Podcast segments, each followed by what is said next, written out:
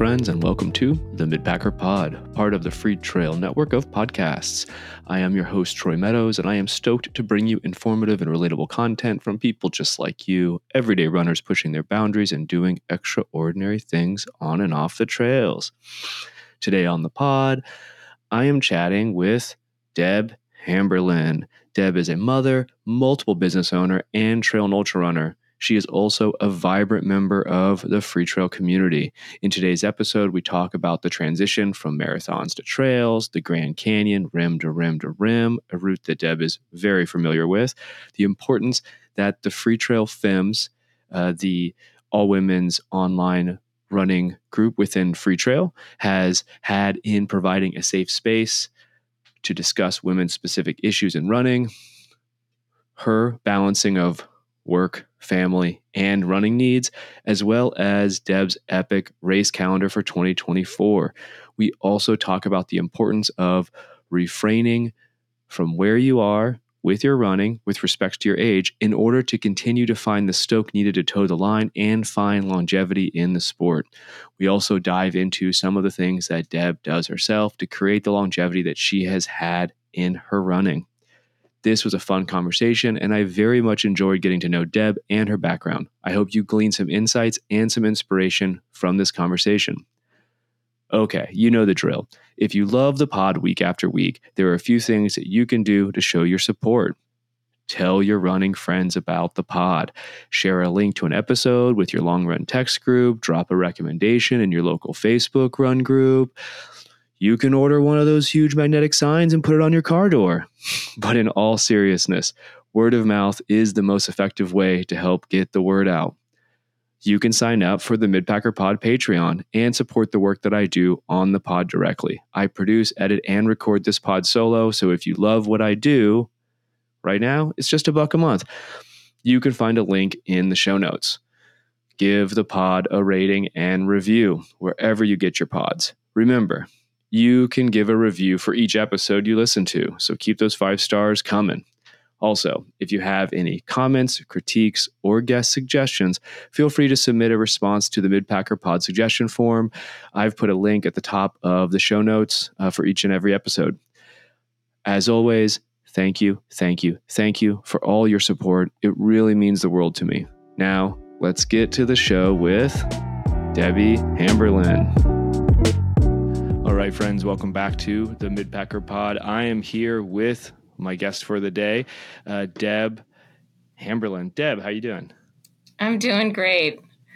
Thanks for having me, Troy. Appreciate it. Yeah, you're very, very welcome. I'm excited to dive into some of this stuff. Like you've got quite a bit going on, and I definitely am excited to unpack it. I have most definitely appreciated like all of your input on office hours. I know we met through Free Trail and the Free Trail community, but I've definitely loved getting to know you over the last like year or so of being on the calls, and it's going to be really nice to do an episode on the pod with you. So, well, that's great. I mean, I'm really thankful for the Free Trail family. So getting to meet people like you and Dylan and Harmony, it's been fun.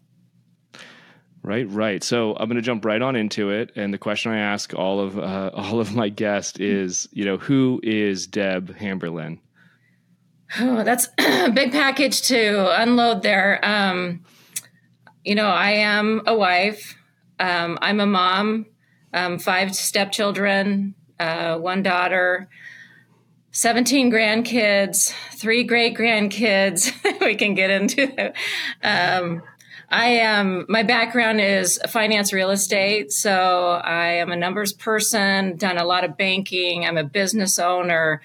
My husband and I have about 10 real estate related businesses. I act as the CEO and the CFO of those companies. I'm also a running coach. I'm an ultra runner, and I'm just an outdoor enthusiast, overall, anything outdoors. I love to ski. I love hiking in the mountains, but I grew up here in Arizona, so I'm a desert dweller. So I love the heat, first of all. Yeah. And what part of Arizona are you in right now? I'm in Tempe, which is just outside of Phoenix, suburb of Phoenix.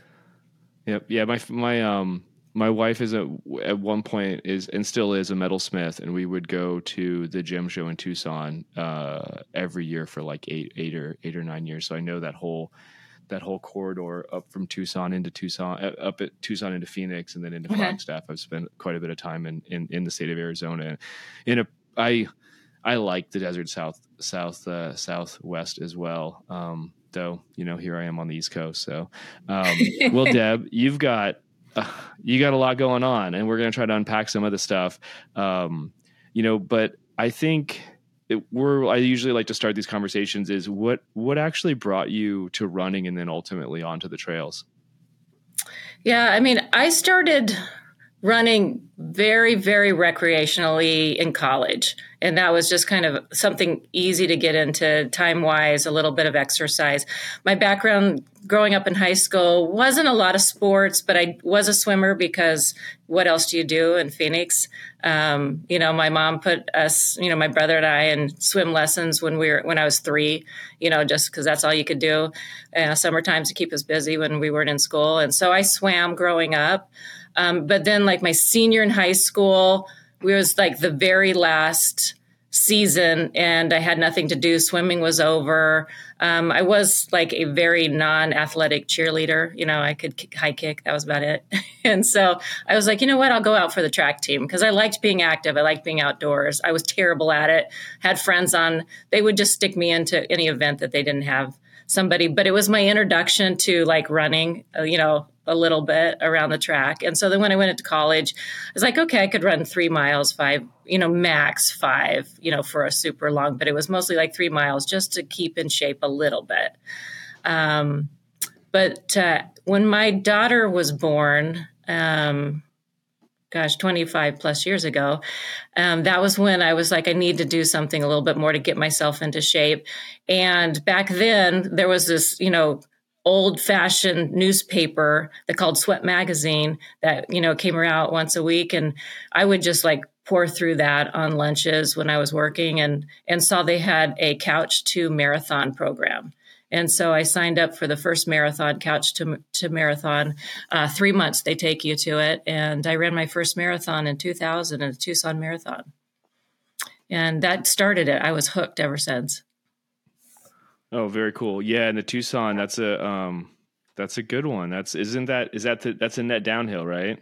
It's a net downhill. I'm sorry. It wasn't. Okay. I take that back. It wasn't Tucson. It was Las Vegas. And then my next went to Tucson, Las Vegas Marathon, but same is exactly the same feel, desert. At that time, the Las Vegas it went from Henderson to the Strip. They've changed it since then. The format when rock and roll took it over, but yeah. Just net downhill. And from there, I just continued to doing marathons. I got hooked right away when I just loved the lifestyle of training every day, going out for long runs, with a baby at the time. Babies like structure. And I was able to get my life into structure. So if I get up super early, I could get my run in, I'd come back. By that time, then, my husband was home, he'd get ready, he'd go to work. I was working full time as well. So then we had some help that would come in, but I was able to get that real good structure. And then on a Saturday, do a long run, and then Sunday you're off. So It worked. It was great. Yeah. And were you doing a lot of stroller runs? I know when my son was young, younger, especially last year, I had him in a stroller a lot, and I was like, man, this gets you strong. Like, talk about getting strong. Like, I am always fearful. Whenever I'll like pass women with like the double stroller pushing the twins, and I'm like, I am so scared of this person because I know how strong they are to be able. Well, to push I that, get I'm intimidated when they pass me. Sometimes. I just had a screamer, and she was not in for it. There's ones that like to be strapped down, and there's ones that like to be on their 2 feet. Yeah. And mine could not stand to be strapped down. And so when I pushed strollers around, she'd usually be running on the side, and it was just to stuff my bags in because I never got any use. Yeah. Well, you can't even run with a toddler because as much as they think they're going fast, they can't really keep up. Yeah. My son is he's got like 25 minutes and he's passed out, very rarely did he make it through a run without taking a little nap. So No, very cool. So it sounds like your journey to the trails, was that just a natural progression of your running journey from road marathons? Yeah. It's very normal where you're doing a marathon and after you've done a couple, then you're like, I want to qualify for Boston. So you make that your goal. And, I did pretty well. I wasn't definitely not elite. I'd say middle of the pack kind of a runner, but I got to where I could qualify for Boston. And I pretty much was running, the same times, time after time, regardless of what the race was. And, after 40 or 50 of those, and I started doing a couple a year, then I was doing one every month and it just wasn't the challenge anymore. And I ran into a group of ladies who needed somebody to fill into a 200-mile relay, where you run 10K at a time over 200 miles. And, I was all in. I was like, sure, I'll sign up with you guys. Well, I didn't know the background of these ladies. It was a mixture of ultra runners and Ironman athletes. So they kind of got me that taste of what is 100-miler, people that do 100-milers. They were the ones that first introduced me to the Grand Canyon.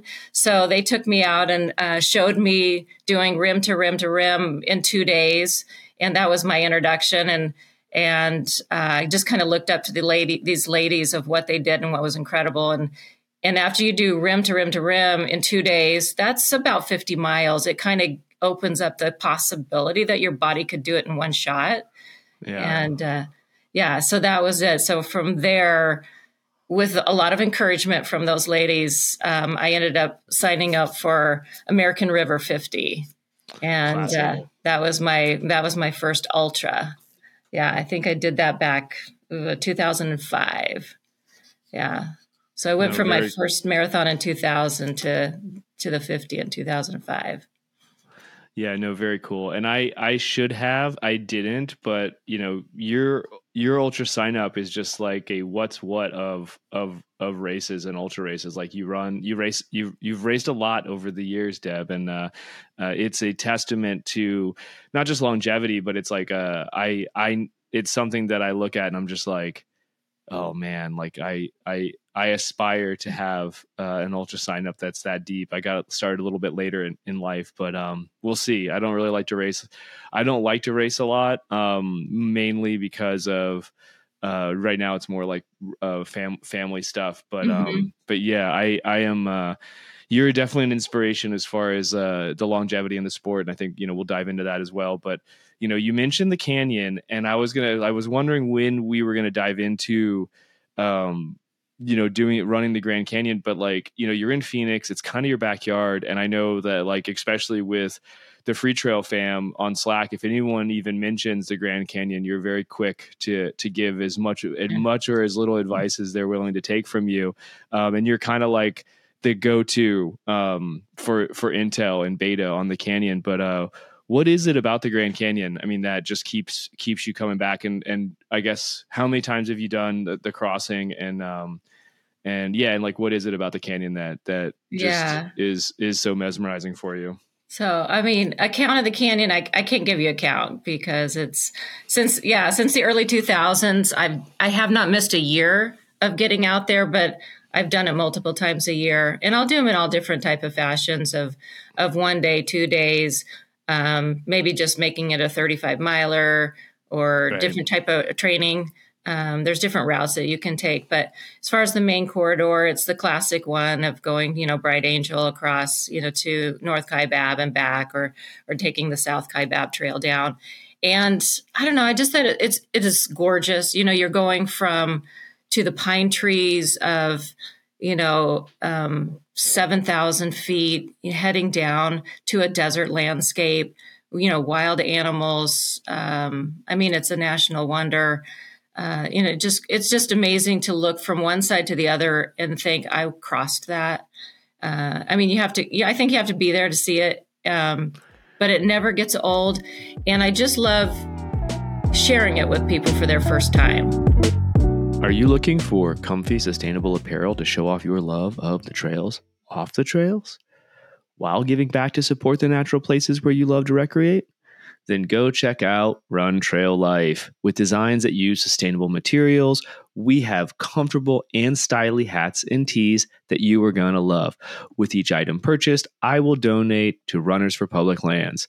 If I sound excited about RTL, that is because I am the founder and sole operator behind the brand. I do all the things. So if you want to support me and the trails, go check out Run Trail Life. If you use code MidPackerPod, I will double your order donation. Visit runtraillife.com and pick up something. So since I've done it so many times, I've got the logistics down pretty well. I know the things that can go wrong. And I know where you should probably take it easy, where you should have your nutrition, where your water stops are. I've seen a lot of people go down. Usually early on, we had always had, 7 to 10 people in our groups. And there's always going to be one. And you never know if it's going to be the person that's in great shape, or not so great shape, but someone's going to have trouble. And it's a great introduction to ultra running because it's problem solving and being prepared for any kind of problems that come up. But that's part of the challenge. And there's no time limit to do it. So it's kind of like fun ultra without a clock. And the people, when they do have troubles, I keep reminding them, you can't DNF this. Like, you have to come out. So there's zero DNFs in the Grand Canyon. Yeah. And I'm sure it's really difficult to hitch a ride on a mule train, right? They probably don't look too kindly on picking up. There's a no, you got yourself in, you get yourself out. Yeah. No, and that's kind of it can be a good trial by fire for people. And I know for, at least the ultra running community, that route is a pilgrimage, to kind of do the Bright Angel, North Kaibab, and then bring it back home is something that I think most ultra runners aspire to at least try to do once. I always kick myself when I lived on the West Coast for not doing it. Just like there was a couple opportunities I could have done it, and it just wasn't in the cards year after year. And whatever, I'm not complaining. The Beast Coast is where it's at, but mm-hmm. I definitely have to figure out if it's when I'm going to get an opportunity to do it. So, well, if you get a chance to come out to Arizona, you hit me up, and I'd love to share it with you.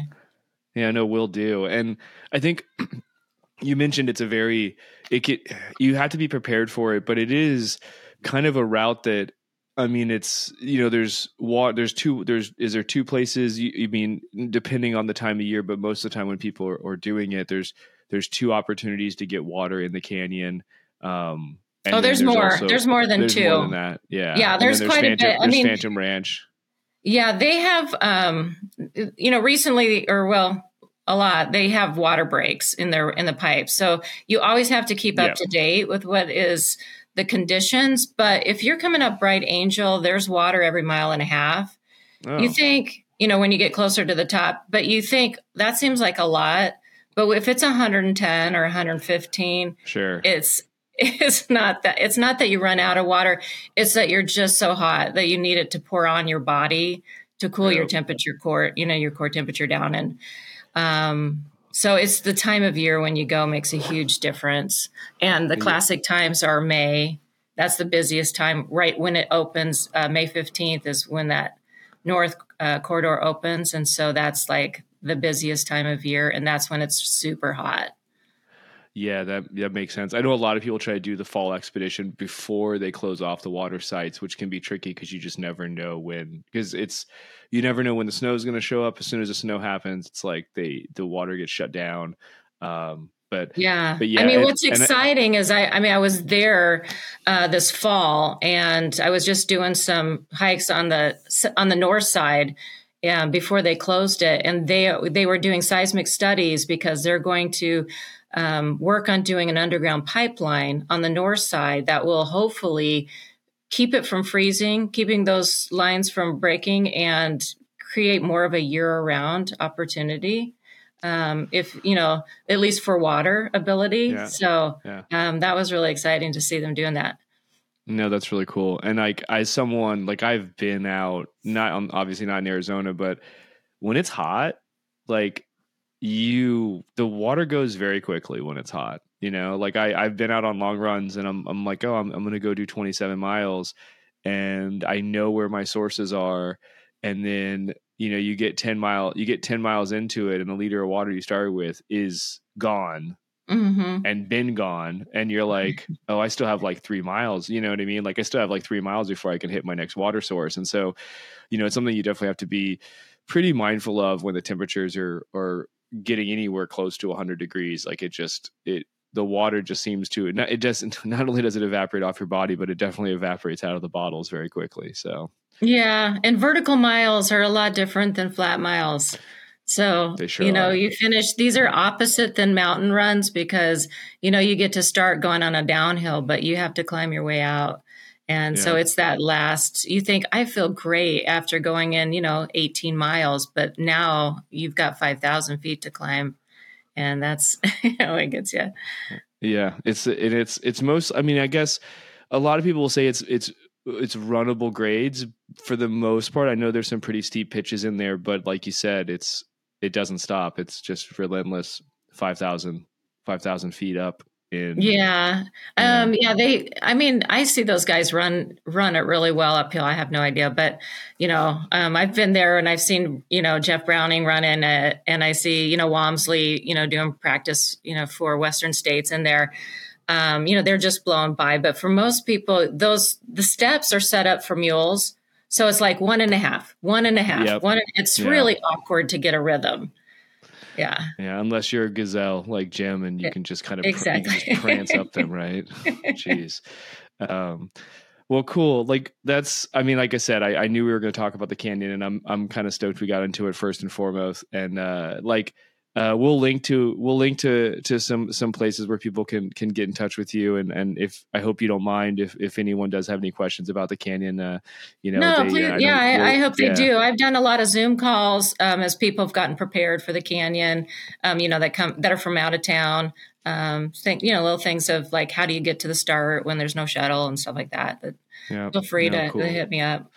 And that's the logistics night. That's some of the logistics too, is like how you're going to do it. How do you do crew on one side or the other? Are you going to do crew on one side or the other? You know, obviously if you do rim to rim to rim, you're coming back to where you started, but at the same time, depending on where you're starting, like, the logistics of the Grand Canyon is something else. And I've never done any hiking there. I've always been like in too much of a hurry to explore. I've always just done the like, go in, stand at the edge, experience the awe that is the Grand Canyon, and then look down and say, gosh. And this was before I was into running that I'd visited the Grand Canyon. But I just remember, like, when you step up, you don't even see it until you're right on top of it. And then it just opens up in front of you and you're just like, are you kidding me? Like, okay, cool. Yeah. This is the Grand Canyon. I got it. I totally got it. So, and like I said, you look across and you're like, really, I'm going to go all the way across that. Or once you do, you're like, I just went all the way across that today. Yeah. It's a grand feeling. Yeah. I'm getting like partial goosebumps over here thinking about needing to go run the rim to rim to rim. So that is a good thing. So I guess let's just dive into some of the stuff you're doing with the running community, because I think it's super important. You know, with Free Trail, you're an active member of, you show up to office hours a lot, you know, but then I know there is a specific female running group called Free Trail Femmes, and I know that you're a real active member of that community. What has it been like to just have that kind of access to a dedicated, you know, they do virtual office hours every week. What is it like to have access to like a dedicated group of women in the running community and the ability to just kind of not necessarily bounce ideas around, but like have that level of camaraderie and to be able to talk through like women specific issues? Yeah, well, I mean, you know, like ultra running is a very, very niche type of sport. Mm-hmm. And so I'm involved in running communities here locally, but it's still hard to find people that are in that ultra running niche. You know, if there's road runners or the shorter stuff, and to be able to find the people that get what you like to do, get the races that you like to do, have the same problems or challenges, and on a kind of a woman twist to it, the Free Trail Femmes been great. So, you know, and we have people internationally that you're talking to, which is so awesome to get to know. And they're all different backgrounds. So we have ones that are really young moms.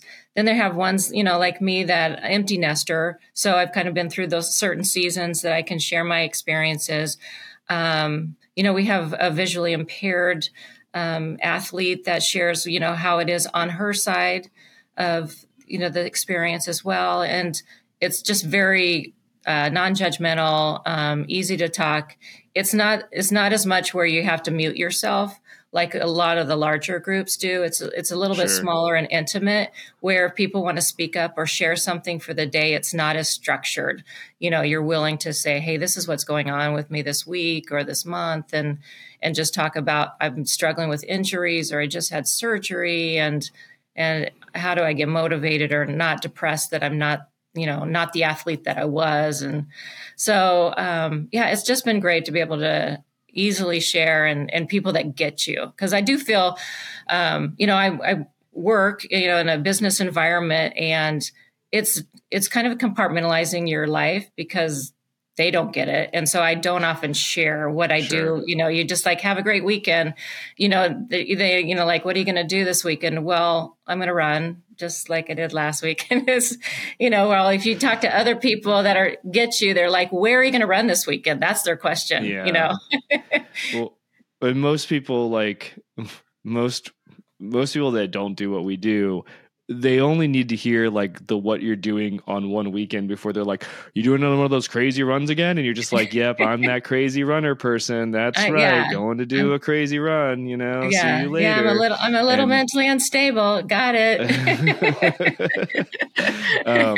Yeah. And that's cool. It sounds like it's the kind of, it's like a group of people getting together, like post run, like, to hang out and reflect and tell stories, and like have that kind of more of an intimate group than say office hours, where we have, you know, sometimes there's like 40 people on office hours, and you know, let's just say you don't have to hit the raise your hand emoji at Free Trail Femmes, huh? Right. Yeah. No, that's awesome. And I just wanted to kind of give a shout out to the Femmes. I know Corinne Chalvoy, she was on the pod. I know she helps to kind of lead and facilitate that group. And, you know, she's a lot of fun and does a great job. And that's what's kind of nice with all the Free Trail channels. It's got a little bit of different spin on whoever's leading it. It has a different feel to it. So, yeah.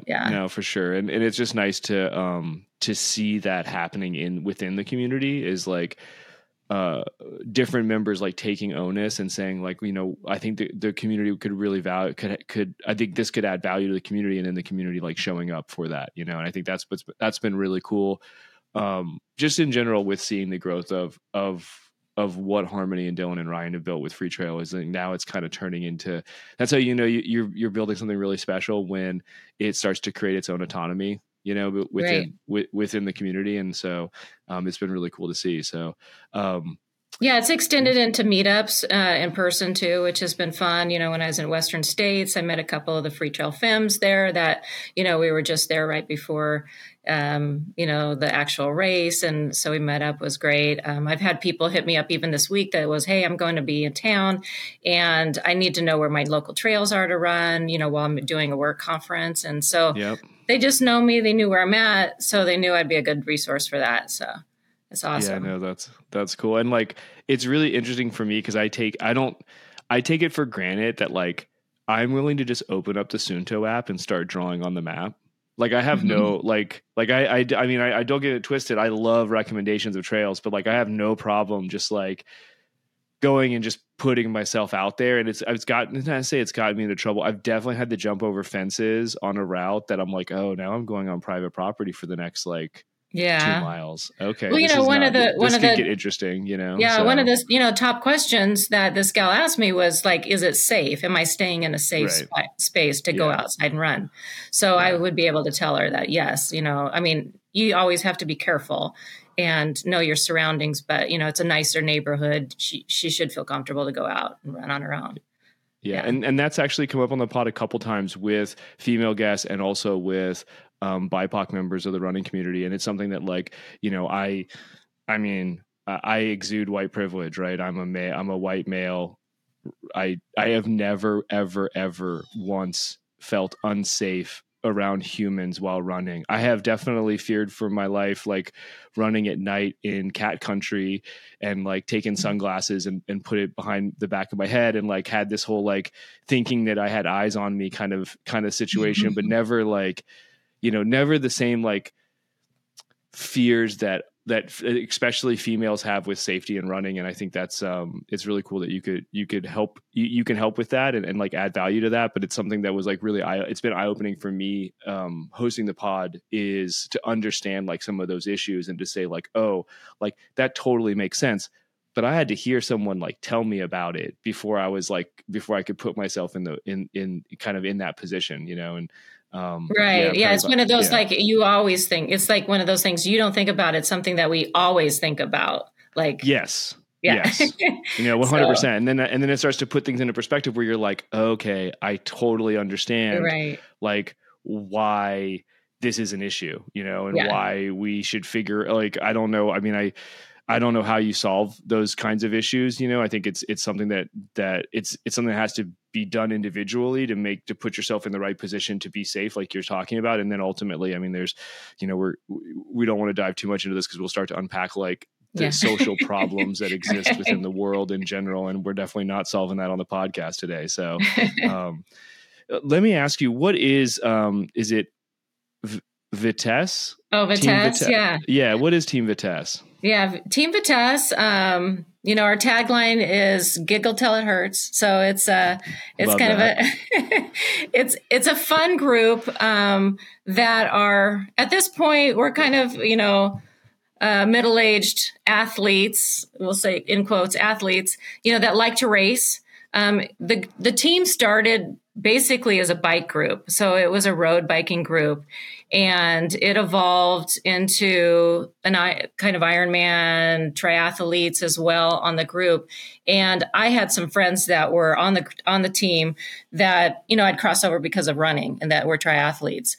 And so they invited me to like, you know, you should come, you know, we, you know, cause it's a social fun group as well as we encourage each other in the racing and, as a team. And so I joined the team. I became the run captain as the only runner on the team, you know, and slowly then I started pulling people in. And so now we've got an entire running club, subculture of the Team Vitesse. And, you know, due to a lot of bike crashes, team members getting hit by cars, is kind of evolved in just mountain biking versus road biking. Sure. So we've kind of got, it's a group of mountain bikers and a group of runners.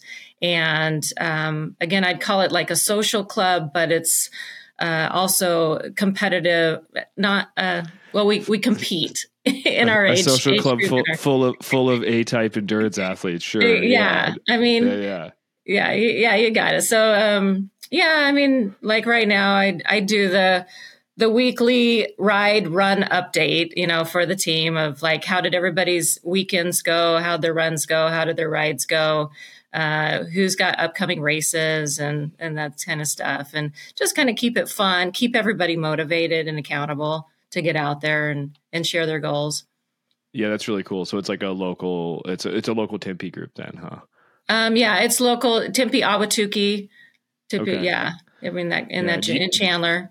So you said mountain biking. Do you guys get out on any of the, do any gravel stuff, or the wheels too narrow on out there to handle the kind of, there's a mixture. There's a mixture of gravel riders and mountain bikers, more mountain bikers, but that's slowly getting more and more into, gravel races are becoming more popular that I see.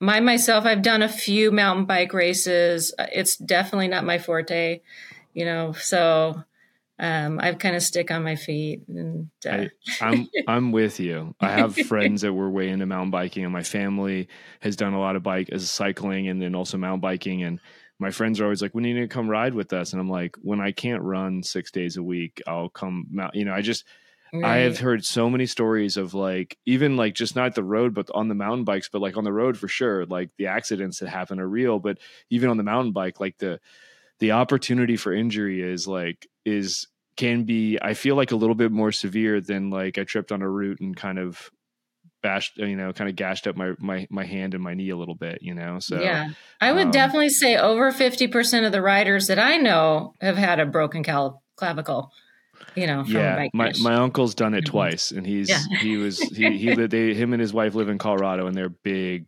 cyclocross and mountain bikers. And so it's not I'm not saying it's not a if, it's a win. It's just like the physics involved on the mountain bike. If you go over the top of your handlebars, there is a high probability that that's going to happen. So yeah. Well, that's okay. Cool. I mean, they love it, right? So. Oh, yeah. I mean, totally, to each their own. And that's what I tell my friend. I'm just like, I just can't, because I love running too much. And I know that like, I'll do something stupid and hurt myself and not be able to run. And then I'll just like, yeah, anyway. So, yeah, that's actually really cool. So what you're saying is it's a local bike group that's now turned into a quasi running group and biking/running group. That's really cool. Yeah. Yeah. So I want to talk about the work and the family balance. It's something I'd like to tease out on the pod because I'm scratching my own itch there. But you recently got your USCA certification. I know you operate, if it's called Kestrel Coaching LLC, and you have a couple athletes. What kind of release has that been for you? Because I think that's got to be a nice change of pace from your regular, it's not a 9-to-5 because you're an entrepreneur and business owner, but from your day job. Yeah. So. Yeah. I mean, it's been fun. It's been a lot of fun. I mean, I'll be at the office and I've got two computers up. I've got, my spreadsheets up, doing my QuickBooks, closing books, email for work. And then I've got my laptop up where I'm doing schedules. I'm looking at races and so I'm trying to balance a little bit of both. And I've got, just kind of slowly, organically growing some athletes on my schedule. And so I've got a good variety, ones that want to do road running marathons, because I've done so many road marathon backgrounds that I feel like I can still offer a lot of value there, even though my focus now is ultra running, mountain running. That's where my personal love is. But, I'm able to share my knowledge on both aspects. So then I've got a couple of athletes that are ultra runners, and they've got specific goals in mind, and we're training and heading for those races. So I wouldn't say it's like, for me, financially sustainable if I didn't have my other job, but it adds value right now, and some stoke in my life where I, before I was trying to figure out how can I add value, how can I share my knowledge with people. I did get, and you probably do too, you get a lot of people ask you like, hey, could you give me a training plan? I want to do this race. Or could you give me some advice? And, over the years. And so I thought this I was trying to figure out how can I, give back to the community. And so I started the Kestrel Coaching last year, and I started coaching before I got my certification, but I thought that would be, credible to do that. Go ahead. And I signed up for the certification, and it actually, surprisingly, was a lot of good information. And I think my money's worth out of it. I would recommend it for somebody that's looking at coaching. It's the USCA.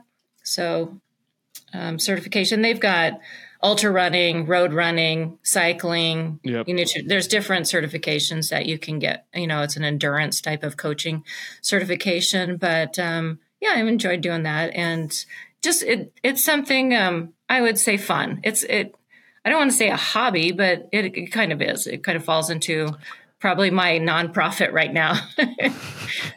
Nice. Yeah. Well, I mean, man, when you have the amount of experience that you have, it, like you said, you're like, I'm looking for an outlet to try to give back, but you're also, we're going to get into like your vocational life a little bit. I just want to touch on it, but like, you're a busy lady, right? So it's like, there's only so many hours of the day that you can, give back between what you're doing with the running clubs, what you're doing with Free Trail, and then ultimately your own running, and then like managing, multiple, multiple companies.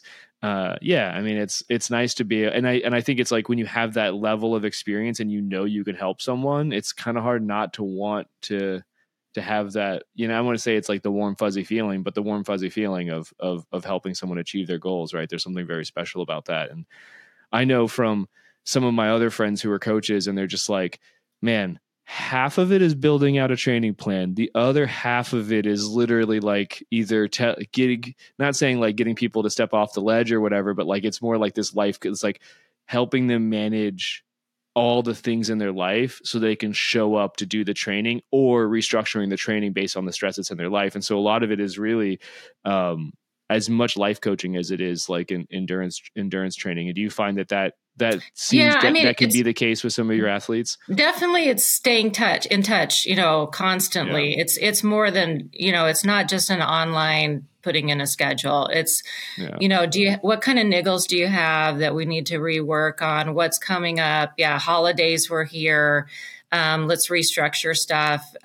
What's, you know, keeping things motivated. It is really getting to know personalities, because everybody comes at it at a different slant. And I mean, that's the challenge. It's been fun to do that challenge. Nobody's, you know, you kind of think, oh, they'll just be like you, but nobody is, you know, everybody's coming from a different angle. Right. And so you got ones that, you know, I've got an athlete that their wife is an athlete. And they have a young child. So it's splitting time. You know, he can only run 3 days a week because his wife gets those other days. And so, you know, what can you do at home that will help balance? And, you know, and we're going to make it work with 3 days a week. Right. You know, and then, you know, how do you negotiate with your wife to get that extra day? Because that extra day would be great. You know? Right.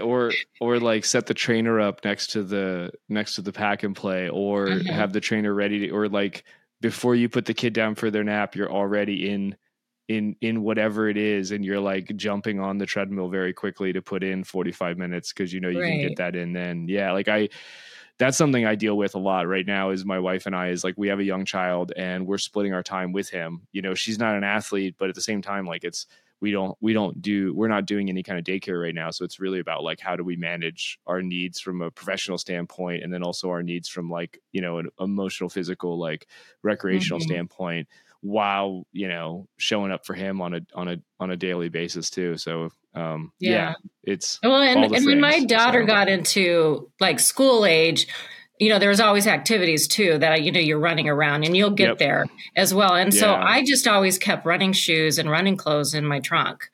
So if I could get in, if she's doing a 30-minute, you know, I don't know, gym class or something, you know, kind of thing, or a swim lesson or whatever, that I didn't have to sit there, I would get 2 miles in and then I'd come back, you know? And so it was always these little spurts, and it might be 3 different runs in a day because I just had those little windows, but I would do those kind of things. Yeah, no, that's good. So. That's definitely really good advice. Bleeding into, you know, you're the COO and the CFO of multiple real estate companies.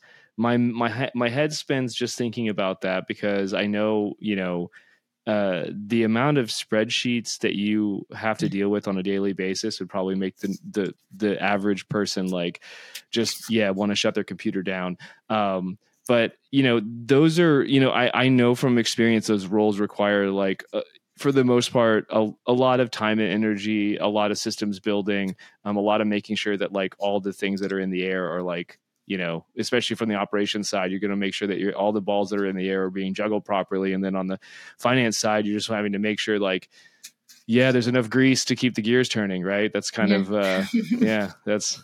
So, you know, I mean, for me, it suits my personality because it's very structured.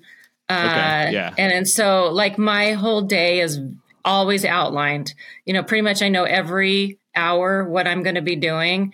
So, you know, I build it way back. So I've got pretty much 2024 built out. I know what I'm going to do for the year. And then I kind of back it into, you know, what am I doing for the month? And then what I'm going to do for, you know, the day. And so the night before I've got it all listed out. What I'm going to, you know, what my schedule is going to be. And, so I think it's just being really organized. And so, and so that just kind of works into, spreadsheets and finance, and everything is very, very structured. And, you know, once you get the systems in place, It's just operating them and just keeping the keeping the machine working. And then, you know, putting out fires and then there's, you know, and you have employees create, they like create the little drama. Twists and I hate to be like employees create drama, but you have to deal with other people's lives at that point. Right. And people have lives and they're messy, you know, lives are messy, even though I like to have a very, very clean structure, you know, lives are messy. And so that just comes into it. Do you create open blocks for yourself to do when you, I mean, I know like on the marketing side, something that I got in the habit of is like, I was always early in the morning and in the evening, I was always like my best for certain things. And so I would always have like large blocks in the morning for me to do creative work.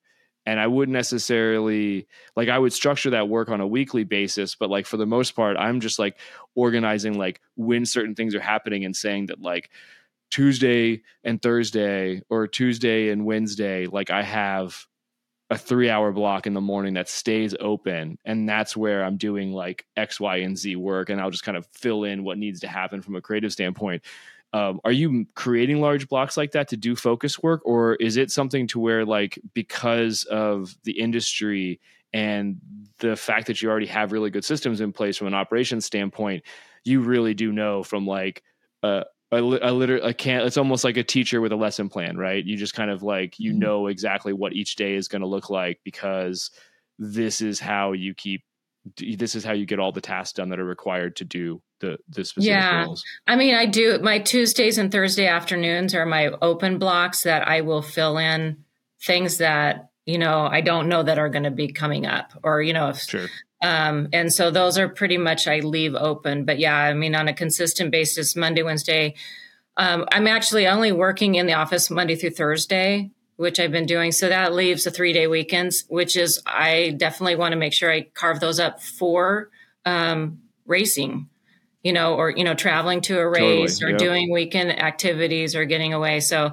that's kind of built into my work week, which is nice. And then, you know, I do my strength training, which I work with a trainer for that as well. That's 3 times a week. So I know that time is blocked out that I'm going to be doing strength training. So Tuesday, Thursday afternoons is kind of like my open time of if things come up, I can fill in. And if I need to do stuff, extra projects that aren't structured, that's my open time that I'll do it. And then, you know, I like to race a lot, like I said. So I have to build. You're telling me, man. For sure. Yeah. And I also, I structure my fun time and which, you know, racing is fun time, but also I love to ski. So, you know, it's ski season. I just came off of, you know, skiing after Christmas. So family time was through Christmas. Then my daughter who lives in San Antonio, I flew her out Wednesday morning. I left like a flight after that to the ski slopes and skied to the 1st and had to be back at work on the 2nd. So, you know, I just keep it all blocked in. If you don't mind, where'd you end up going skiing this year? Tahoe, Lake Tahoe. Okay. That's my go-to, you know, that is like, if there was any other place that I could live other than Phoenix, I would live in Lake Tahoe. We do have a place up there. Huh? Okay. That makes it. I say you like the Sierra cement, huh? Yeah. I mean, come on, that between looking at the lake and having the snow-capped mountains, which is another reason why I have Tahoe 200 on my list, and I keep going back to Tahoe.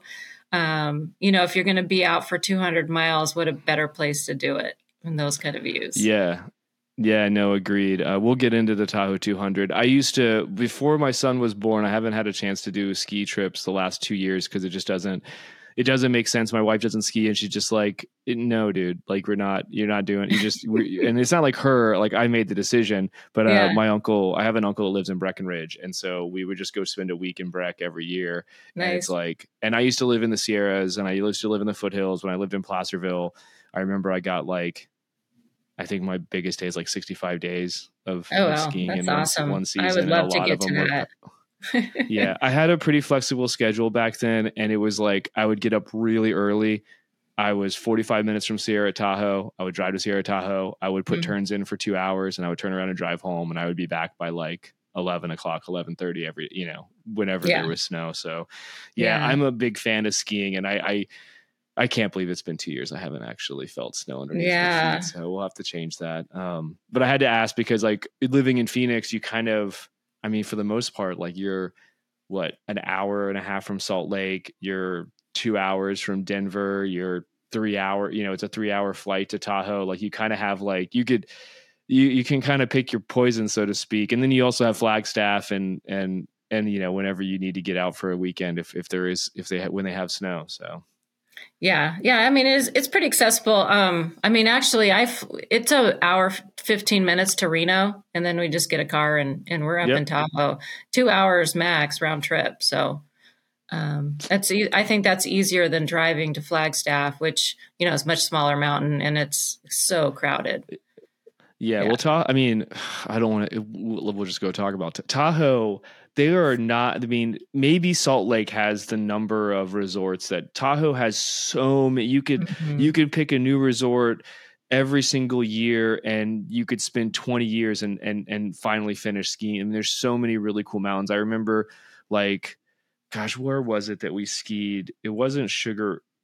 Where there's one, it's really tiny, but the opening route, like you're thank you. Yeah. Homewood. Yeah. So you're literally skiing down the main run and you're just staring at the lake the whole time. It almost like if you fall, you're going to fall into the lake. So it's like whatever, 2 miles or 3 miles away from you. But yeah, I mean, just the amount of like fun experiences that I've had skiing in Tahoe. And there are some years where the snow is amazing. It always has decent conditions. You know, I will say I've been spoiled some years in Breckenridge too, but you know, they don't call it blowing ridge for nothing either. The wind and the wind in Colorado is something else some days. So. Yeah, there's enough resorts there that, you know, if the snow's not great in one place that you can just go to a different one because it might be snowing a little bit different conditions. And so, I've been skiing with a girlfriend since we were 18.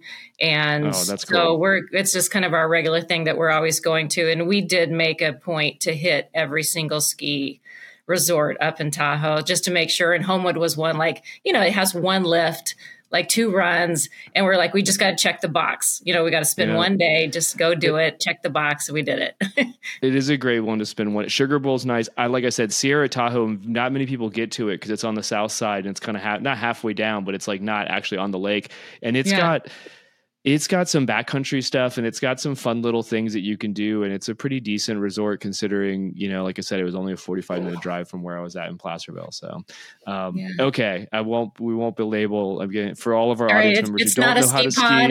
It's not a ski pod though. I love skiing. Like it's something that I look back and I thank my parents so much for giving me the gift, because the last time I went skiing with a bunch of my friends, they were like, dang, Troy, you're really good. And I'm like, I just take for granted that I have the skill set, and I'm not like the best skier, but I'm definitely in the 90th percentile of people on the mountain, you know, like I can go down a double black diamond.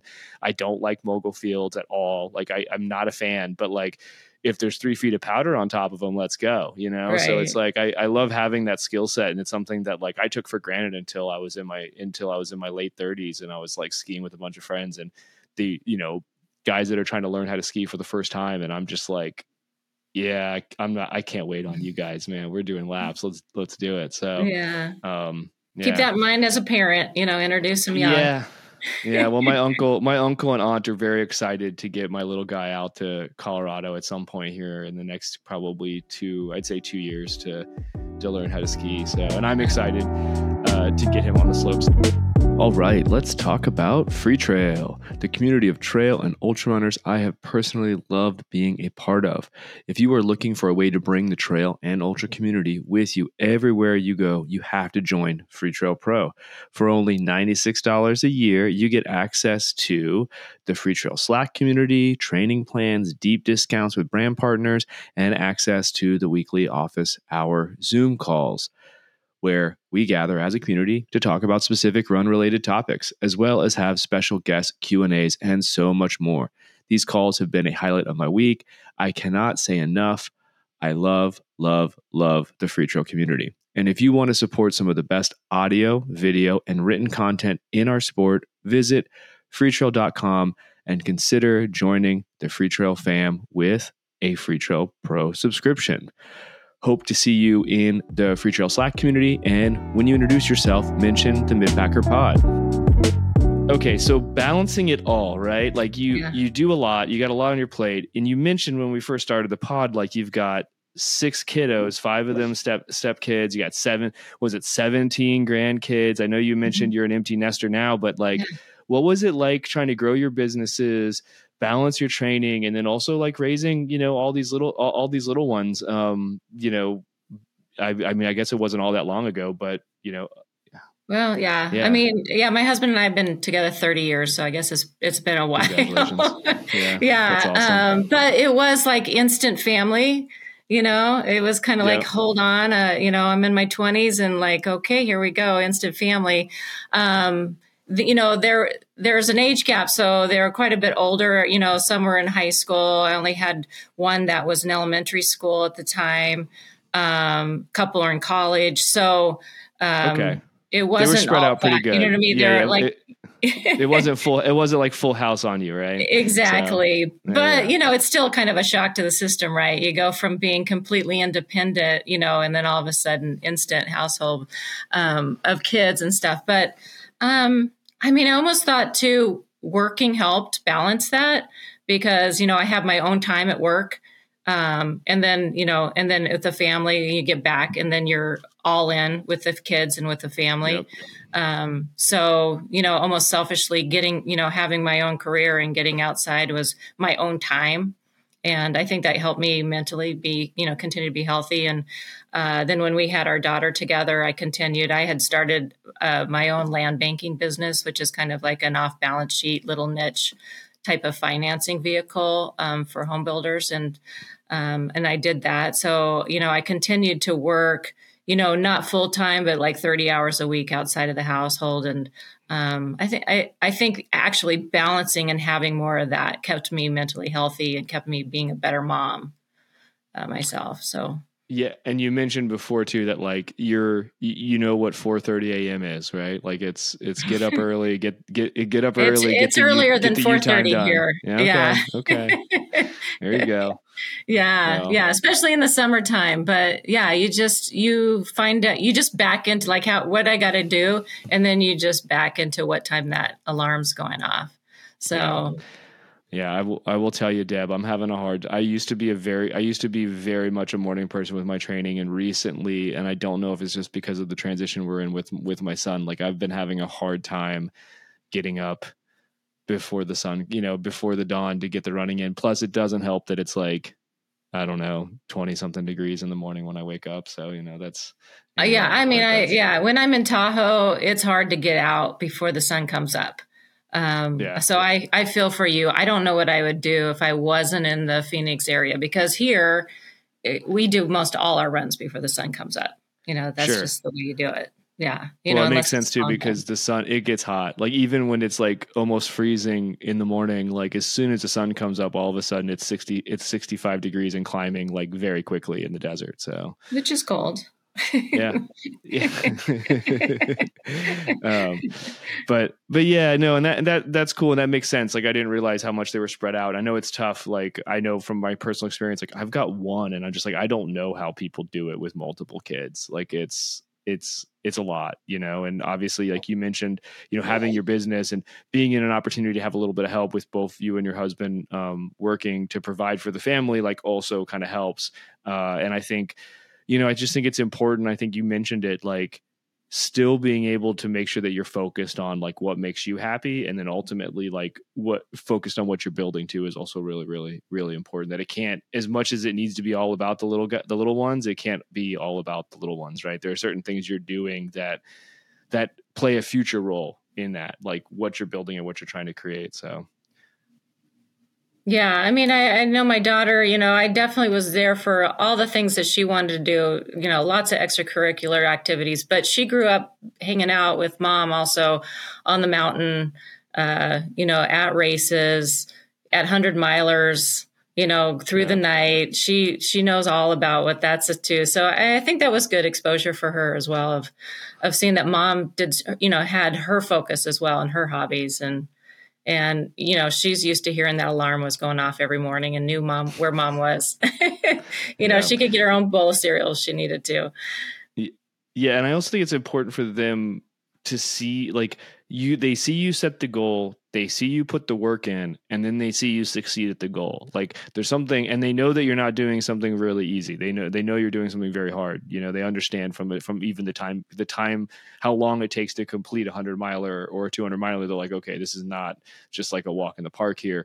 And I think that's also really important, because it shows them, like, for one, like, you complete what you start, but then for two, like, you can set these hard goals, and then, you know, here are the steps, and they see you do the steps. And maybe it's not like intuitive, like when they're younger, but they're watching it happen. And I'm like, my son's like 20, almost 21, 22 months old. And like, he understands like everything that I know he does. Like, I'm looking, his vocabulary is limited. How he can communicate with me is very limited, but like, he understands so much of what's going on. And so like, I can only imagine that, you know, as they get older, they're just soaking it all up and they're seeing it, whether or not they can articulate what they're seeing. It's still setting an amazing example for them. Sure. Yeah. Well, I want to dive into your calendar this year. And I know, you know, you like to race, you got a lot going on, but you know, you're going to go run the Tahoe 200. You're going to total line Javelina for the fifth time. You know, like, just talk about what you have on the calendar this year and what's got you stoked, for the season. Yeah. I know it's still early, so. Yeah. Well, I mean, I do like to use races as training. So I throw a lot of 50Ks on the calendar, you know, like this Saturday, I'm going to do Santan Scramble 50K just to kind of kick off the year. I always identify a couple A races, and I like them to have big, scary goals. Ones that there's no guarantee of finishing, you know, and that I'm going to have to go outside the box to get it done. And so Tahoe 200 is my A race. I gave it a go last year, and the altitude just was a little too much for me, or I don't know, or just I needed more, I don't know, more training, you know, who knows? It just was not my day. I struggled with it. And so, you know, since then I've gotten an altitude tent, and I'm going to go in and going to do some altitude training. So hopefully that will give me a little bit more advantage this year coming into it, and, you know, maybe do a little more vertical training if I can get, depending on the snow conditions. Last year was just a crazy, crazy snow environment for Tahoe. They even had to push the race back a month because of the snow conditions. So there was no way to get on the course to actually train. So hopefully this year I might be able to get on the course at the, you know, high points and train a little bit more. And they altered, like, just to back up, I didn't realize you attempted the Tahoe 200 last year. They altered the course like completely, right? They made it this. They did it. Like, it was a out and back, and then a loop or something like that, as opposed to the traditional course. It was and kind of added like 20 miles or. It was double out and back. So it went over the high point of the course twice, and then it went around. That was on the south side, and then it turned around and went on the north side over to Tahoe City, and added, you know, extra miles and coming back. It looks like they're doing the same course this year. But the same as last year? The same as last year. So at least I know it. You know? Well, and yeah, I will just say I heard from a lot of people that just said it was really challenging. Like, it was a very challenging course comparatively to the original course. So, you know, they don't know what the cutoffs, whenever you change a course, you really don't know what reasonable cutoffs are. I think as a race director, and this year they're adding, you know, a ton of hours to the front end. The overall cutoff is the same, but they're adding quite a bit of time on the front end. You know, it's like 5 hours, you know, and it's like, if I would have had that 5 hours to like have a reset, it would have changed the whole, you know, race completely. Yeah. So, you know, that leaves me pretty optimistic. However, I'm still going to do, you know, more preparation because I want to feel good to do it. So leading up to that, I think I've got I mean, I've posted my schedule. I should probably look at it, but I maybe have 5 or 6 races that's coming up. I know I've got 2 in January, so I'm going to do, Santan 50K, Coldwater 100K, Big Alta 50K, February. March, I've got Crown King Scramble 50K. That's a good climber here. A lot of them are local, Arizona, and I'm so lucky Aravaipa, is in my backyard, because they do races on every regional park here. And I mean, I have to give them a lot of credit of where I'm at today of being the ultra runner, because they've just opened up the opportunities of local racing. I didn't have to travel very far to get away from family. And I was somebody that, unlike you said, you could just open Koros and map out something. I, wanted to be comfortable on a trail before I went out there and did it by myself. And so they would do a race. I would go out there. I'd experience the trail. And then I felt comfortable that if I wanted to go back and train on it, I knew the course and knew the trails. So, at least at that point in my career, I'm a lot more confident now than I used to be. But so got that. April, I'm doing 1 road marathon a year. So I got Boston Marathon that I put back on there. I had a friend talk me into it last year. And so I did it. And then I'm like, you know what? That was a lot of fun. I forgot. I have done quite a few. I think I've done 9 Bostons. And so it was one of those, like, I had forgot that Boston is unique. The whole community, it kind of has almost an ultra feel, how they make it a community event. And it's everybody in Boston know that it's marathon weekend. And you put that jacket on. I always get the marathon jacket beforehand, because then people think, oh, are you, they come up, are you doing the marathon? And I'm like, oh yeah, I am. And they're like, oh, so cool. And I'm like, yeah, it is cool. Right. Nice. So you get a little stoke from everybody. I get a little celebrity. I feel celebrity status when I got the jacket on in Boston. That's awesome. So let me ask you really quickly, because I'm taking a couple notes for the audience, but you said the Santan 50K, and then what was the 50K between the Santan and the Big Alta? Well, I'm doing Coldwater 100K. That's right. 2 weeks later. Coldwater. Yep. Yeah.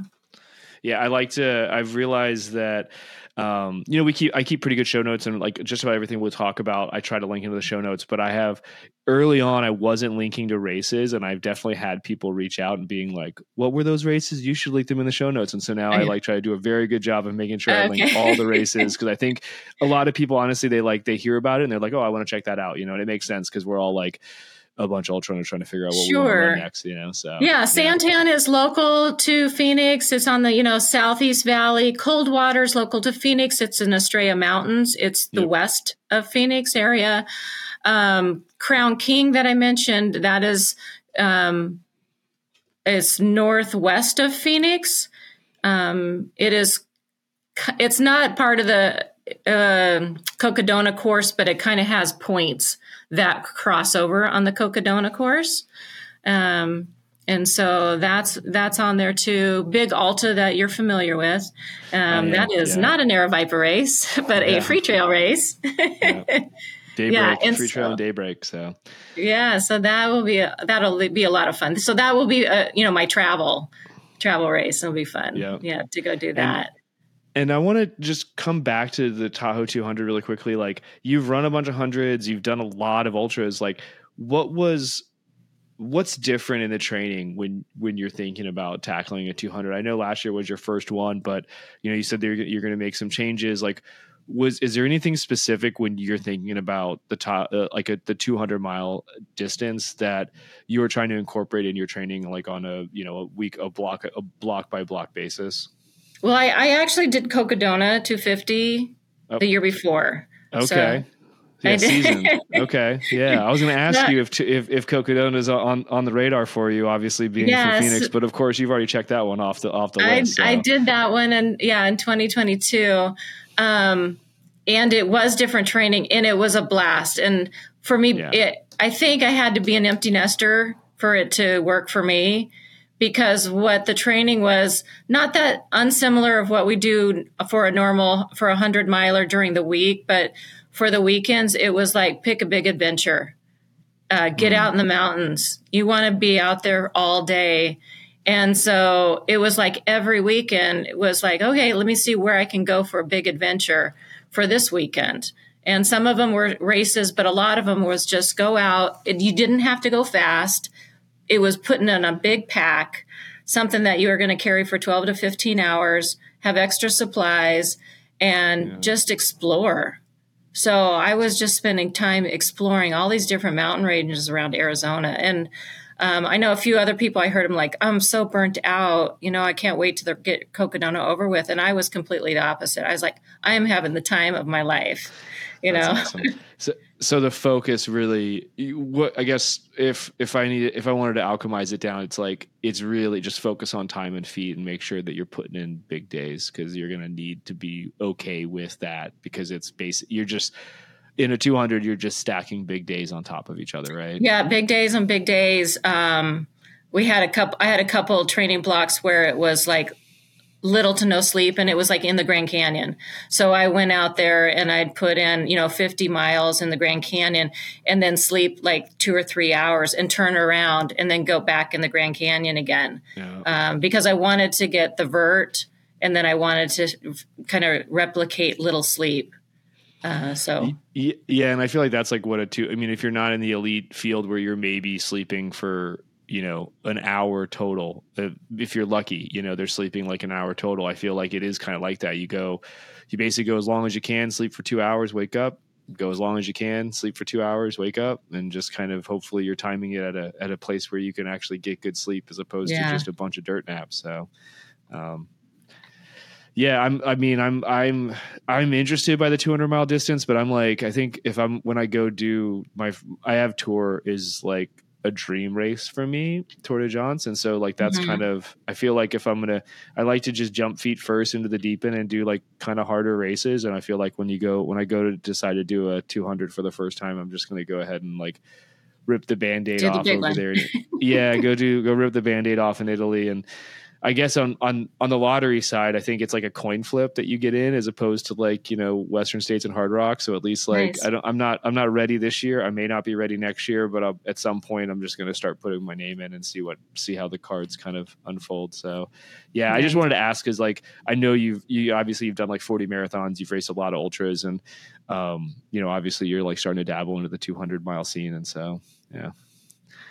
Javelina, Deb, you've raced it 5 times. You're getting you get a jacket at your 5th finish. You get the jacket. It's kind of motivated me to keep going back. I go there every year. I've got, 3 or 4 100K finishes.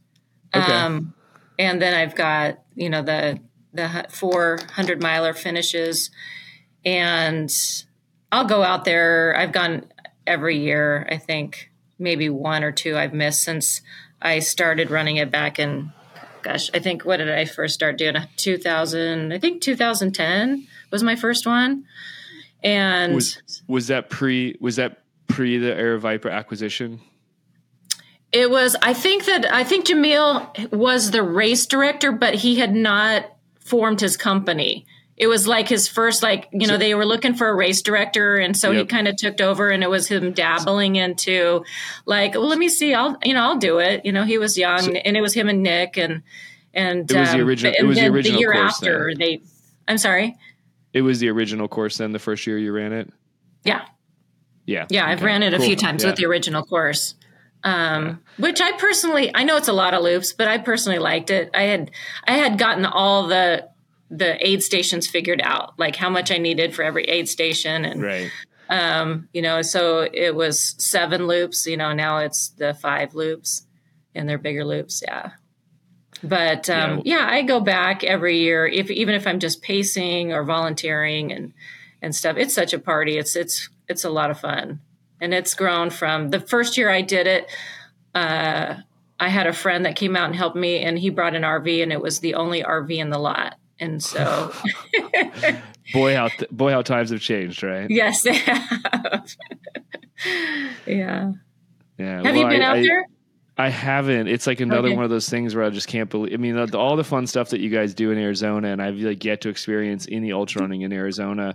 And it's one of those. It's like from what I see, it's like I don't. It, if you can make it work, I just don't know why you wouldn't show up even if you're not running, you know, just to like be the, what Aravaipa, what Jamil's created, what Aravaipa's created there, in the desert is pretty special way for the community to kind of get together. And to me, it's always felt like kind of like the end of the year celebration. You know, it's not the last race on anyone's, it's not the last race you can put on your calendar, but it's definitely a great way to get a lot of the community together and just kind of have a good time with it. And I feel like it's probably the race, if I do ever decide to run Javelina, it'll be, it'll end up being my fastest 100-miler if I can finish it because of just the nature of the event. It's got some technical running, but it just doesn't have the kind of vertical that I end up running usually when I sign up for races. So, yeah, I mean, it's funny that you say it's like the ending of the season. For me, that's every year. That's the end of my season. And that's how even I've got a 100-miler on my schedule for September. That will be a challenge. I signed up for Mogollon on Monster. Which go big or go home, Deb. Jeez, is another Aravaipa race, but it's, you know, it's just north of the Phoenix Valley and Pine, Arizona. It goes along part of the Highline Trail, which is the Arizona Trail, but then also goes up to the rim 5 or 6 times. Bunch of vert. You know, that one will be a challenge. So when I roll into Javelina, that will just be a fun, just get it done, survive it, you know, be out there for the fun and the vibes. Well, yeah, well, Mogollon, I had a buddy run it from when I lived in Sonoma County, and he was like, dude, it's literally the most he had the most epic 100-mile experience ever, as far as like the views when you get up on the ridge, just like the things that you see, how hard it is, but just how beautiful it is out there. He's just like, man. Yeah, him describing the race to me, I was like, okay, like I've got a short list of things, you know, Mogollon's definitely on the list. We'll see. Mm-hmm. I mean, it's hard to get them all done because there's just so many great races to run in this country. But yeah, that's really cool. Yeah, like an empty nester life is, you know, you've only got 18 years to go.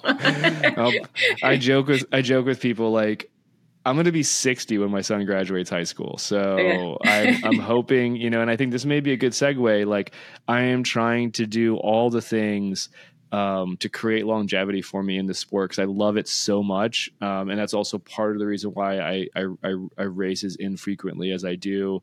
A lot of it has to do with like life and doing some of the things I've done from an entrepreneurial side. And then also ultimately, like when you have a kid and they're young, you gotta have to kind of pull back just a little bit. At least that's how I felt about it. But you know, I think that's a good way for us to close out the conversation is just like talking about, you know, how do you create that longevity for yourself in the sport? I mean, you mentioned your first ultra was what, back in 2005 and here, so right. You were going on almost 20 years of running ultras. And before that you ran 40 marathons. And, are there any, obviously I'm going to let you wax eloquently about it, Dev, but is there anything that you'd want to leave the audience with is like things that we should be thinking about, when it comes to trying to create that kind of longevity for ourselves? Yeah, I mean, there's really two aspects, is the mental and the physical. You know, the mental, you know, you have to be able to reframe, you know, yourself and not compare yourself to your old times, your old athletic abilities and be okay and feel like you're still enjoying getting out there at a slower pace, at a, you know, just kind of enjoying being out, maybe with the other runners, not competing so much, or maybe competing with your age groups, just mentally being okay that, you know, you're not as fast as you used to be and things might hurt a little bit more. But on the physical side, you got to do so much more. You know, you can't just be okay running a lot of miles. When I first started, I just thought I would get better by running more. You know, and so you started and it's like, if I ran 70 miles a week, I'm going to get better. If I run 100 miles a week, I'll even be better. And then there was a point where, okay, I have a stress fracture. Well, that didn't work. Right. And so then over time you just get smarter and you realize, you know, I have to do strength training 3 times a week. And if I didn't do it, I believe I would be out of balance. I would end up with some kind of, you know, stress fracture and some kind of injury. I have to do yoga on a regular basis. Right now, I decided to start, you know, a 30-day yoga challenge for myself in January, which I've been doing for quite a few years now. But also during the rest of the year, I'm doing yoga a couple times a week. And it doesn't have to be really long. It could be 20 minutes. It could be 30 minutes or, you know, a day. But that helps so much. Just trying to keep flexible. You know, you just have to do it. And then, you know, I probably run average 40 miles a week now, and I might top out to 70 on a big weekend, but I'm doing cross training. So I'm incorporating biking, and there are spin bikes, you know, easy, you know, not really intense stuff. And you've got to do all the things to be able to keep going. And then keeping track of what your nutrition and your blood work looks like. I mean, I'd really recommend going to a doctor and getting blood draws, because, you know, you can't absorb everything like you used to. You know, your probiotics in your stomach are different, and you need to see where your imbalances are, and you probably need a supplement, you know. So you've got to do that stuff if you want to keep going. Yeah. Well, it's so funny because I'm in my head going, okay, check. Like I got my first set of blood work last year. Like I haven't had blood. I'm 43 years old. And at 42, I decided I'm going to start getting blood work done for the first time. Everything looked pretty good. There's a couple things that I wanted that I've been working on, but, and like, you know, you mentioned the strength training, and I want to kind of unpack a little bit and double click. When you say 3 days a week, is that like one upper body day, one lower body day, and a combo day? Or like, what is that? Is there just focus on different muscle groups? Is it, it does. It's not that structured. It's, and I work with a trainer that knows what my race schedules are. Okay. And she is a you know, she has an exercise physiology degree. And she also, you know, is a athlete. So we're focusing on doing stuff ready, getting ready for races. So it's everything from Pilates to upper body days, lower bodies, and functional training. You know, it's always mixing it up. It's not like an upper body on Monday, it's lower body on Wednesday. It is always changing. It's not so much heavy lifting, a lot more functional training. Endurance training. So like multiple reps, you know, burning out, getting strength. Also some stuff that, I don't know, she'll incorporate things just to keep it fun. Like she thinks I should be able to do handstands. I don't know, as a 55-year-old woman, I should be able to do handstands, but you know, we've been spending 2 months on just, you know, 10 minutes every session. Okay. Let's work on your handstands, you know, No, so that's really cool. I can still do handstands, though. I have a wrist issue that you know, it'll kind of flare up every once in a while. And, but yeah, I used to like pride myself in being able to walk on my hands and do all that fun stuff when I was in my 20s and 30s. So I don't know. I'd probably hurt myself if I tried to do that now. So yeah, but you know, you run and you're on the same plane, and so you need to be able to work on your body on different planes. And we're doing ultra running, so we need to build strength on step ups. You know, and we do box jumps and, you know, everything for, you know, the vertical as well. So, you know, you lose strength as you get older, and it's just, the more consistent you are, the better off you'll be. I think it doesn't have to be hard. It just needs to be consistent. Yeah, agreed. I have a routine that I do. It's kind of a lot of the same stuff, and it's just only because it's stuff that I've taken. It's like I do a lot of like you were saying, functional, but more like single-legged stuff, to where it's more about very similar to what kind of the demands of the running is. But I also just kind of, you get into these routines, and I'm just wondering if I should be trying to switch that up a little bit too. But yeah, I'm like I said, you started mentioning the things, and I'm like, okay, cool. I'm doing the strength training. I do a lot of PT and floor work, like core work and floor work. I don't do as much yoga as I used to anymore. Doing the blood work, like definitely focusing on my nutrition. So I'm like, okay, cool. Like I'm checking all of Deb's boxes. This is a good thing. I'm starting early. So, yeah. Yeah, that's great. Yeah. And like I said, go back to the mental, you know, I know people that like, it's hard. And so they decide, I'm not going to race anymore. I'm going to back off, and maybe I'm too old. And I don't think you are too old. I don't think there is an age that's too old to do this. You know, and I don't know why people get in their heads and think that I'm aged out. I think you can still get out there, and there's races that give you extra time, or, you know, and so you can still feel as satisfied and get as much out of it as you did when you're in your 20s and your 30s. Hear, hear. And I think it's also something about like, I don't say growing, aging as an athlete, but like you know, when, even if you're an elite, you phase out and then you pick, you know, if like Carl is a great example, right? Like the guy was the man when he was in his prime. And then he was on this, like, I'm going to win 100-miler like journey. Right. So for 20 years and he finally lost, he finally wasn't able to put it together, but like toward the end there, like he's not going to the most competitive 100-milers to win because the guy's 40 something, almost 50 years, you know, the guy's getting on 50 and he's like, okay, like I'm still fast. I can still win these things, but I got to pick the right races to do it. And if you take that as, you know, what figuring out what your goals are, and then you're just like, cool, like I want to be able to complete an ultra marathon at whatever it is, 65.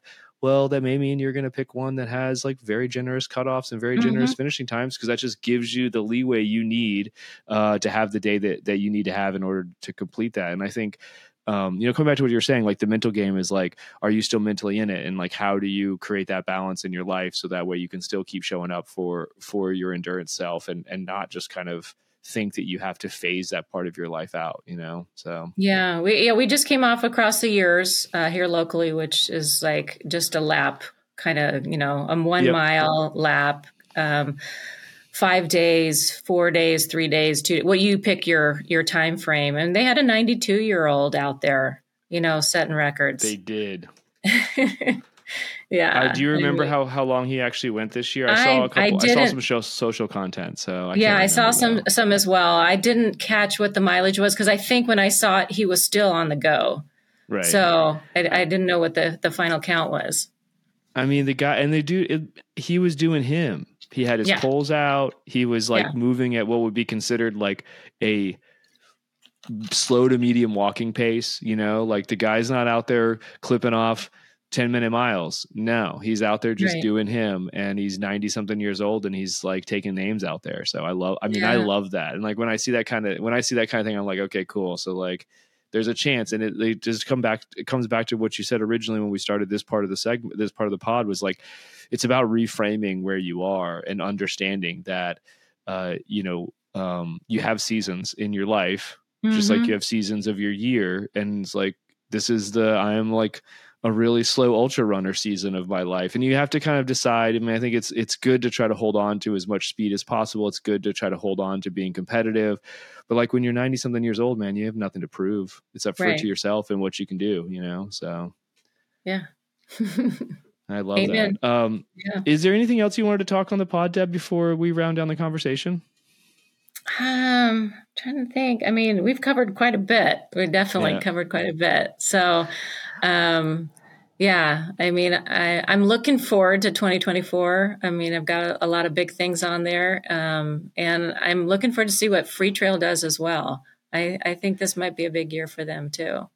So. Yeah, I'm excited. I'm definitely excited for all those things. And I'm taking a similar approach with like doing a lot of 50Ks early.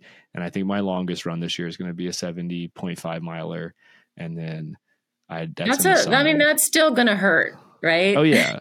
But it's not like, man. So I swore off hundreds in 2024. And so I'm like, cause it just takes too much time for training, takes too much time away from my family. And then like, not to belabor the point, because I think I've said this multiple times in the pod, like the week after 100-miler, like I am not showing up as my full genuine self for my family and for my kid. And so I just realized like, okay, I don't need a Hard Rock qualifier. I can, where on the East Coast can I run the shortest distance to get a Western States qualifier? Yeah.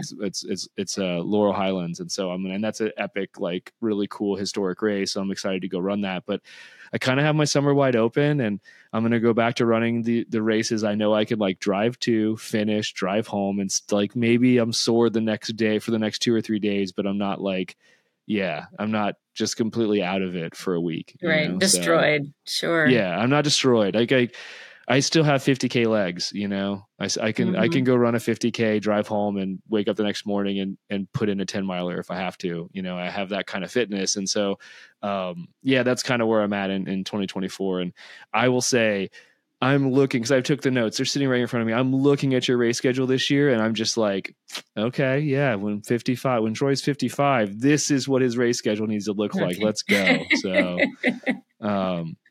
Well, Deb, I'm going to make you, if you've listened to the pod, so you know the questions that are coming up next. We're going to do my rapid fire questions for you. And then I'll let you have the last word for the audience, and we'll let you get back to your day. So, and I want to say I appreciate you carving out the time for me, and it's been really nice to get to know you a little bit better. Though I feel like I knew you pretty well from the amount of times we've spent having conversations on office hours, but it's really nice to be able to sit down with you for an hour and a half and really unpack you and what you have going on. So, I agree. Same here. Yep.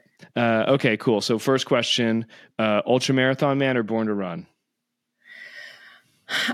Actually ultra marathon man, because, the 200, I had mentioned that relay that I did.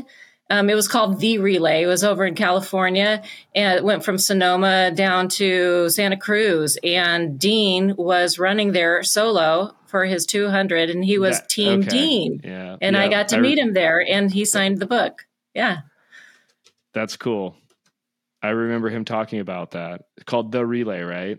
It was called The Relay. It was for Organs R Us. Yeah. It was, cool. Nonprofit. Okay. Favorite distance to race. I mean, race, like favorite distance to race, you know? Yeah. I mean, the most epic experience I still think is Cocodona 250 that I've done. I'm going to say race, I'm going to say is loosely, I finished. Air quotes. Right? Yeah. Finish is racing for a 250. Yes. That's what's up. It's like, there's only one on the planet, and that's the one I like to race. You know, I love that. So final question.